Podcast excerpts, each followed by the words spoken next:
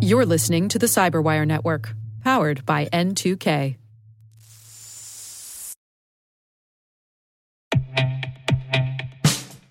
And now, a message from Cyberbit.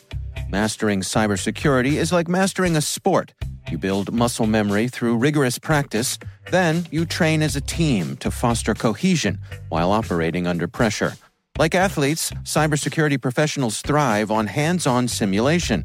But traditional courses, certifications, and open source labs won't build you a winning team. You need Cyberbit. Cyberbit offers a hyper realistic simulation environment for your SOC, IR, and C suite to refine your skills, all using the market leading SIMs, EDRs, firewalls, and WAFs they use every day. Cyberbit is offering Cyberwire listeners a free live fire exercise. Sign up your team now at cyberbit.com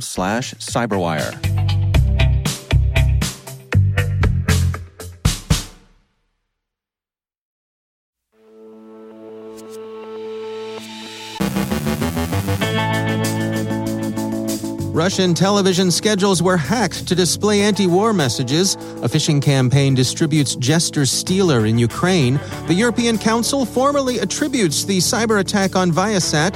Costa Rica declares a state of emergency as Conti ransomware cripples government sites. DCRat and the C2C markets. The gang behind REvil does indeed seem to be back. More Joker infested apps are found in Google Play. Ben Yelin looks at digital privacy concerns in the aftermath of the potential overturn of Roe v. Wade. Our guest is Nick Adams from Differential Ventures with a VC's perspective on what will drive continued growth in cybersecurity. And Spain's spyware scandal takes down an intelligence chief.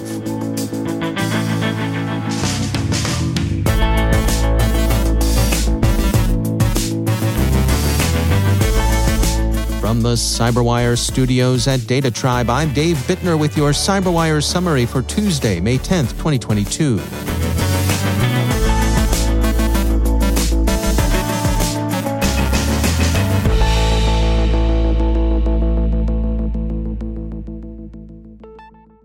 We begin with a quick note on Russia's hybrid war against Ukraine for useful context.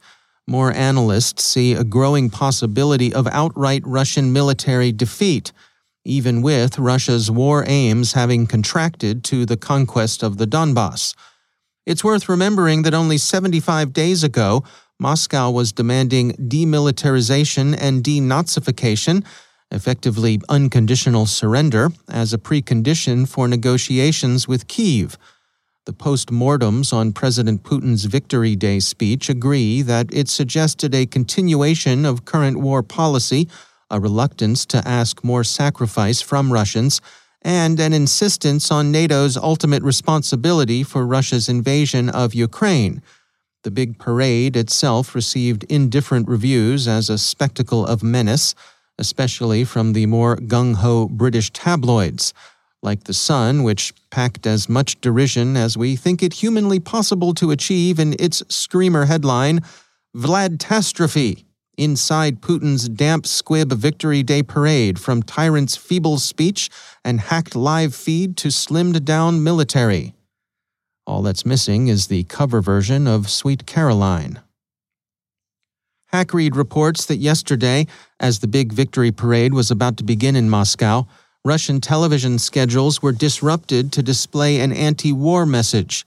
The message said, On your hands is the blood of thousands of Ukrainians and their hundreds of murdered children. TV and the authorities are lying. No to war. Children's television programs flashed shorter messages, No to war and The authorities lie. The messaging was fairly widespread. Most major Russian TV outlets were affected. There's no attribution yet. It could be hacktivism, it could be Ukraine's IT army, or it could be a nation state operation. CERT UA warns that a social engineering campaign distributing Jester Stealer malware is in progress. The fish bait used to induce Ukrainian targets to bite is a warning of a chemical attack. The fishhook is an XLS document with a malicious macro.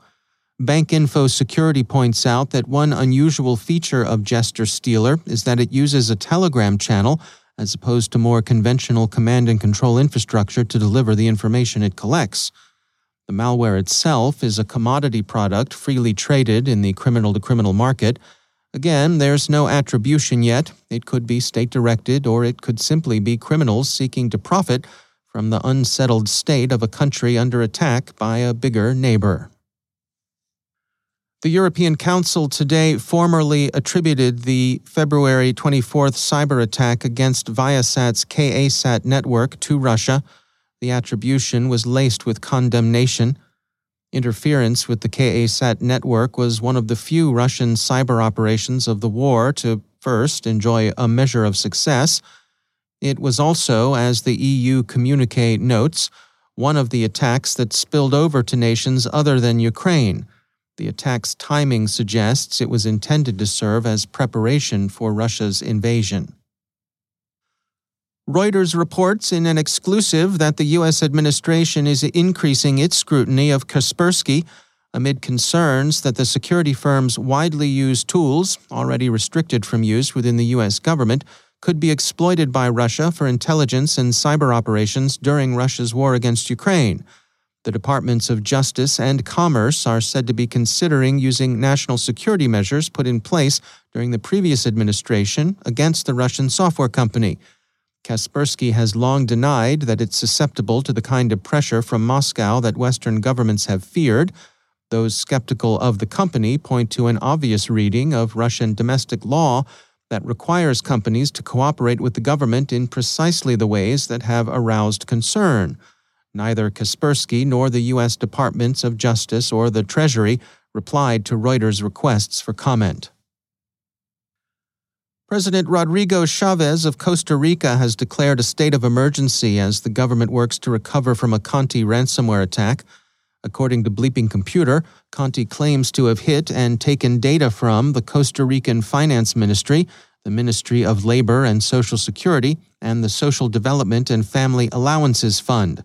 Other agencies whose operations are reported to have been affected include the Administrative Board of the Electrical Service of the Province of Cartago, the Ministry of Science, Innovation, Technology, and Telecommunications, the Ministry of Labor and Social Security, the Social Development and Family Allowances Fund, as well as a variety of other government agencies.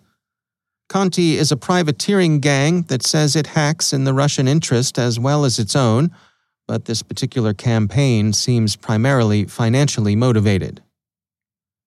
BlackBerry has released a report on DCRat, also known as Dark Crystal Rat, a discount commodity malware tool offered in Russophone criminal to criminal markets. It is, according to BlackBerry's researchers, the work of a lone actor offering a surprisingly effective homemade tool for opening back doors on a budget. It can be had for as little as six bucks and even less when it's on special. Why it's so inexpensive is unclear. BlackBerry speculates that the developer may be more interested now in market share than immediate profit, or perhaps the work is more hobby than livelihood. In any case, DCRat is under active development and still on offer, dirt cheap. The gang behind REvil is likely to be back. That's SecureWorks' conclusion. Their researchers have found that samples of REvil obtained since the Gold Southfield group resumed operation last month strongly suggest access to the ransomware's source code. The malware also seems to be under active development. The Hacker News reports that more Trojanized apps have been found in the Google Play Store, where they're seeking to spread to compromised Android devices. Joker has been used in apparently legitimate apps for billing and SMS fraud, while also performing a number of actions of a malicious hacker's choice, such as stealing text messages, contact lists, and device information. And finally, the long running spyware scandal in Spain has taken down one of that country's senior intelligence officials. The Washington Post reports that Paz Esteban is to be relieved as the director of the National Intelligence Center, familiarly known by the acronym CNI. The scandal is twofold, with both an intelligence and counterintelligence aspect. On the intelligence side, CNI has been criticized for its role in installing spyware in the devices of Catalan separatists. On the counterintelligence side, similar spyware was found in senior government officials' phones, including those used by Prime Minister Pedro Sanchez, Interior Minister Fernando Grande Marlaska, and Defense Minister Margarita Robles. That spyware, NSO Group's Pegasus tool, had been placed there by an unknown party, probably foreign. The first offense was illicit surveillance. The second offense was why did it take CNI a year to realize that some parties unknown had access to senior officials' phones?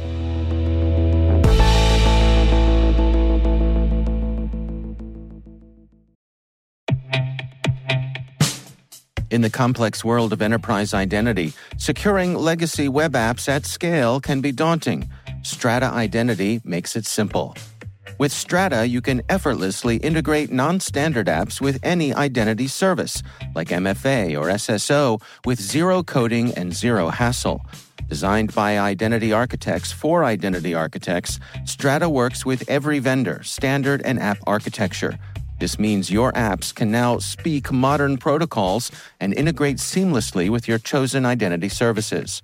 From securing on prem web apps to migrating away from outdated identity providers or consolidating them, Strata helps you keep your complex access policies as you modernize your identity infrastructure and get rid of technical debt. Join leading organizations like 3M, Dallas County, and CIBC in securing your apps with Strata. Visit strata.io slash cyberwire, share your identity security priorities, and receive a complimentary pair of AirPods Pro. Offer valid for organizations with over 5,000 employees. Connect today at strata.io slash cyberwire.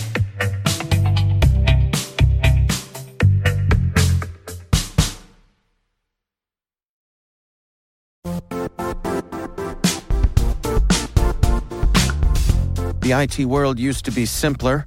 You only had to secure and manage environments that you controlled. Then came new technologies and new ways to work. Now, employees, apps, and networks are everywhere. This means poor visibility, security gaps, and added risk. That's why Cloudflare created the first ever connectivity cloud. Visit cloudflare.com to protect your business everywhere you do business.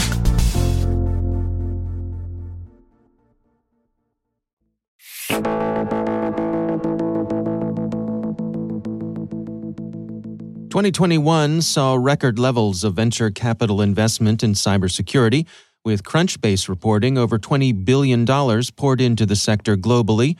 We are well into 2022, of course, and for a reality check on VC activity, I checked in with Nick Adams, founding partner at Differential Ventures, a seed stage VC fund that invests in B2B data oriented technology things are definitely cooling down, especially at the later stage of venture capital as as capital markets come down. Um, certainly, private market valuations are are quick to follow at the late stage of venture.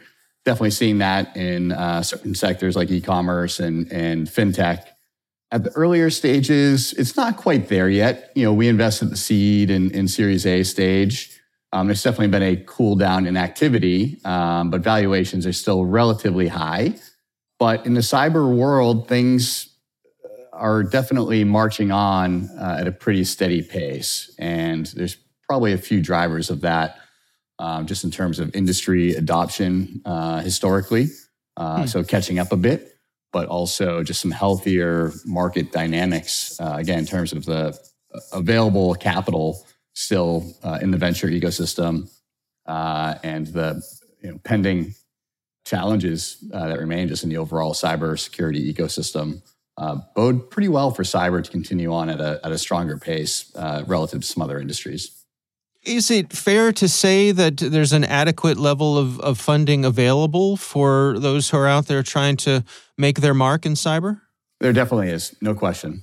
The good thing about venture capital, uh, good or bad thing about venture capital, depending on your perspective, is that um, the capital is pretty well committed. So it's it's still out there for VC funds. So um, you know, angel investors, family offices, some corporates may pull back, but VC funds, for the most part, um, their capital is pretty pred- predictable. And frankly, I think a lot of money has been sitting on the sidelines waiting for a bit of a market correction to pour into some of the more favorable spaces at, at better valuations than we've seen over over the last few years. So I think there's plenty of, of money out there, um, and especially for some of these sectors that are still growing pretty drastically in terms of their their actual business need um, in, in the enterprise and, and consumer markets. Are there any common mistakes that you see, any pitfalls that uh, that people experience regularly? You know, I think one of the areas that we've seen from a technology perspective, particularly with our thesis uh, around data, is kind of the unfulfilled promise of, of data driven solutions in cybersecurity. It really hasn't come to fruition given the number of challenges just around data sets and, and the possibility for actually creating more cybersecurity risk um, with AI oriented uh, security solutions. So uh, I'd be careful about uh, how you position and, and go about building uh, any cybersecurity solution that promises to be AI oriented, machine learning oriented, um, because there are still a lot of complex challenges that haven't come to fruition around just the overall data set and the risks that can come from how you how you train an algorithm down the road. What is your advice for the folks who are out there looking for funding? What, what sort of words of wisdom do you have for them? Stay with it. Uh, I would definitely. Cybersecurity is a unique uh, beast in a lot of ways.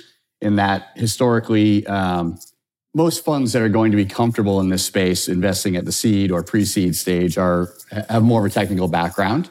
Um, so certainly seek out those VC funds that understand um, cybersecurity technology more broadly, uh, more in depth, I should say. If you're later stage at the growth phase of, of an organization, so you're going out for Series A and Series B, there's always growth stage capital out there. Historically, Series A and beyond capital in cybersecurity in particular has been pretty heavily concentrated for some of the more focused and larger funds like Accel or, or NEA. But I think at the pre-seed and, and seed stage, there are some more technical funds um, uh, like ours that are interested in looking at technology and the team behind it that can build great solutions, maybe in advance of a whole lot of product market fit uh, proof points. Uh, so I would definitely look for for funds that know understand technology um, that have good connections into go to market strategy in the cybersecurity world. Again, a space that is largely worked on partnerships uh, with a lot of the larger OEMs and, and resellers in this space. Um, but increasingly seeing CISOs, um, you know, branching out and looking for more innovative early stage technology uh, on their own. Uh, so I do think there's uh, an opportunity to sell more directly before embarking on a uh, well-informed uh, partnership strategy in the space as well. That's Nick Adams, founding partner at Differential Ventures.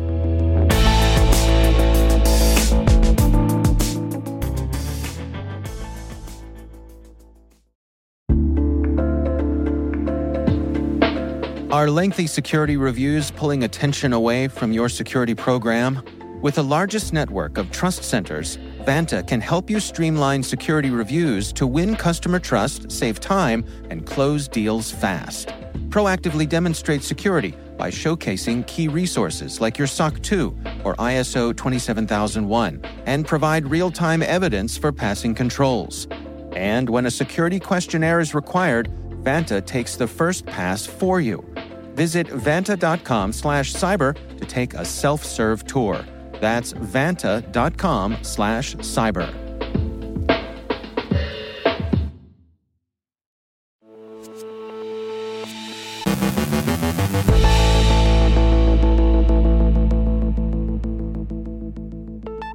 And joining me once again is Ben Yelin. He's from the University of Maryland Center for Health and Homeland Security. But more importantly than that, he is my co host over on the Caveat podcast. Ben, it's great to have you back. Good to be with you, Dave. You know, uh, you and I have talked about uh, some of the. Uh, you know, digital um, exhaust that we leave when we're using our mobile devices, mm-hmm. and the mm-hmm. ability for folks to de-anonymize that and track us, uh, and and the policy implications of that. Um, you know, in the news right now is uh, this very uh, important and big story about the uh, leak of a Supreme Court draft, uh, potentially overturning Roe versus Wade. Um, and this has created a, a, strong response from a lot of folks on the privacy side of things, worried that uh, if someone were to get an abortion, that perhaps their phone would know that they did that even if they wanted to keep that private.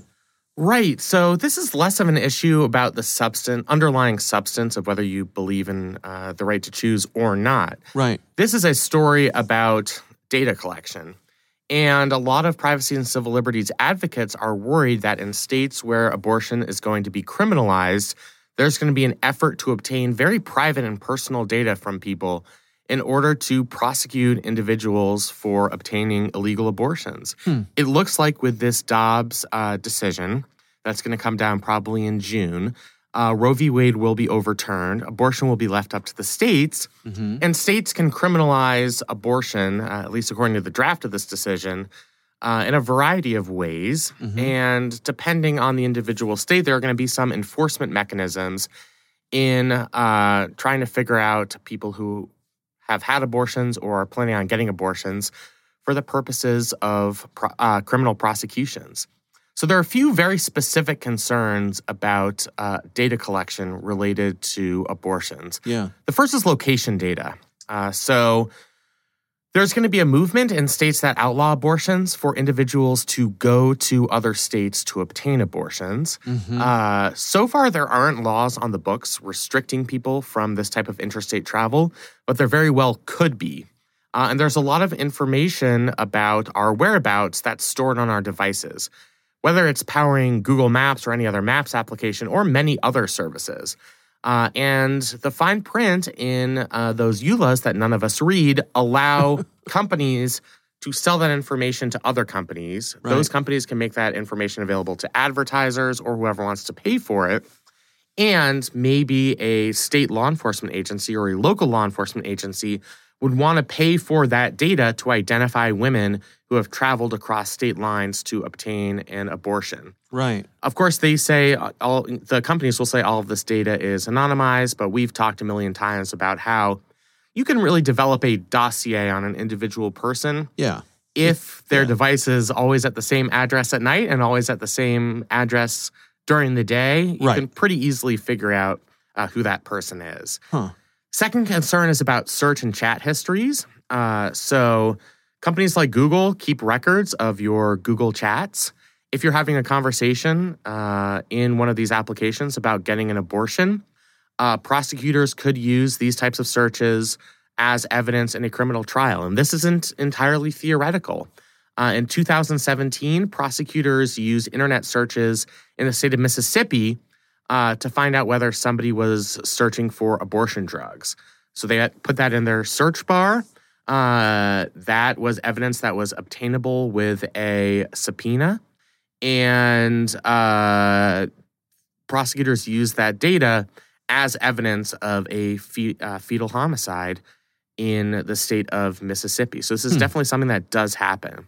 I think the creepiest in terms of uh, invasions of privacy are these so-called re- reproductive health apps, hmm which largely track menstrual cycles. Right. I've seen a lot of uh, call on on social media of people saying, um, you know, delete your period tracking apps. Yeah, I honestly think that would be a wise move if this is something that you're concerned about. Hmm. There have been a couple of these applications who have already gotten pushback for playing fast and loose with this data. One of these companies, Ovia, uh, was sharing aggregate data on some of their users' family planning with their employers. That happened in 2019. Uh, the FTC had to settle with an app, Flow. Mhm. Uh, that app promised to keep users' data private, but then shared it with marketing firms, including Facebook and Google. You know, some people would say, how is this not covered by HIPAA? It is private health information.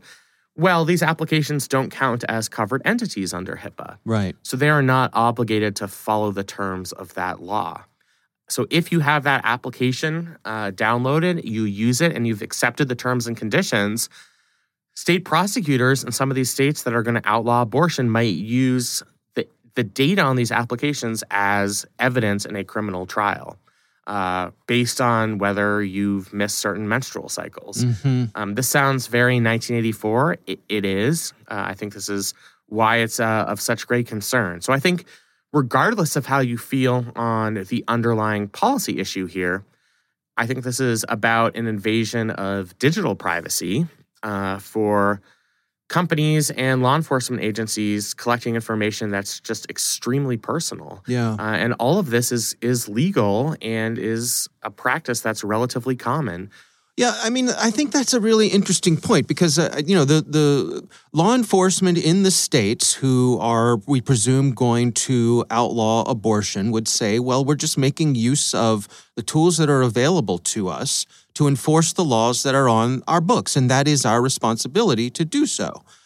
So, to me, what this part of what this sort of shines a light on is that everyone needs to take a personal responsibility for their own digital privacy that uh, you you can't you can't just rely on regulation to if this is something that's important to you to potentially keep you safe from the type of surveillance that uh, we're going to see out there, right? Right. I mean, I think not just in this area, but in every other area, people have to be cognizant of the information they're storing on their personal devices Yeah. and recognize how easy it is for that data to get into the wrong hands. Mm-hmm. Whether that's data brokers who are going to exploit your personal information to try to sell you stuff, or that's the government uh, who's going to use some of the most intimate data imaginable to prosecute you under these new state laws.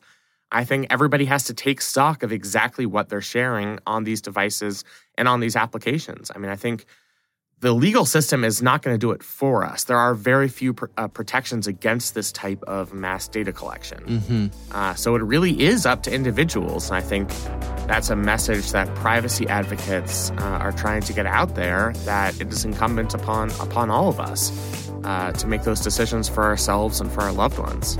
All right. Well, Ben Yelin, thanks for joining us. Thank you.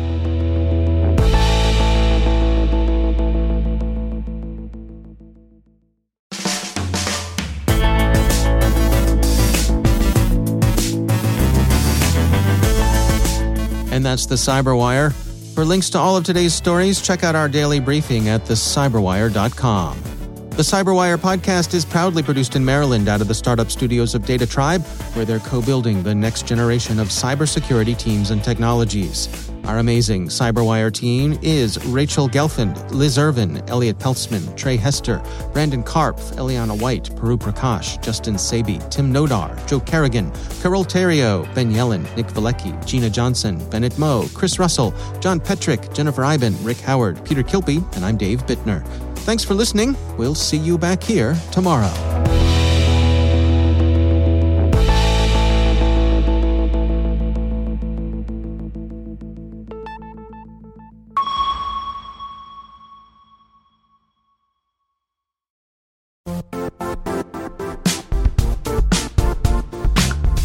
And now, a word from our sponsor, Zscaler, the leader in cloud security.